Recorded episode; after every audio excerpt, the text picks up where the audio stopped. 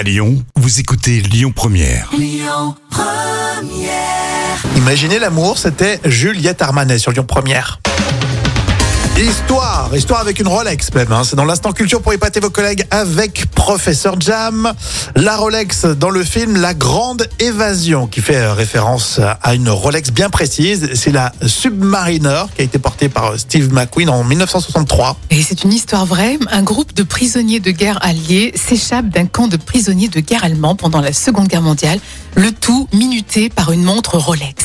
Et une montre euh, qui a des atouts d'ailleurs. Et oui, la montre Rolex Submariner était considérée comme la montre idéale pour un pilote de chasse.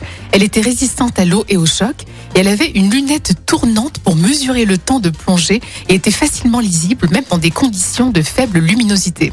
Elle est aujourd'hui considérée comme une icône de l'horlogerie et est souvent surnommée la montre de la grande évasion ou la Rolex de Steve McQueen. C'est vrai que ça fait classe. hein. Ah, ça fait classe. Me donne presque envie, tu sais, de, de revoir ce film. Ça fait des plombes que j'ai dû le voir euh, quand j'étais petit, quoi. Et puis Steve McQueen, quel charisme. Hum. Je sais pas s'il est sur les plateformes, faut que je regarde. Oh, je pense que oui, je pense que oui, et c'est obligé. Comme quoi, quand, si on n'a pas sauvé de vie à 50 ans avec une Rolex, on a tout raté. Hein. Spéciale dédicace à, à celui qui portait des talonnettes, n'est-ce pas? Alors tout à l'heure, vous auriez une parodie des nuls. Il s'est amusé à faire la parodie de Chavannes, ici le mardi, à ne pas louper dans les moments cultes de la télé. Et tout de suite, on écoute Jamie Rockway.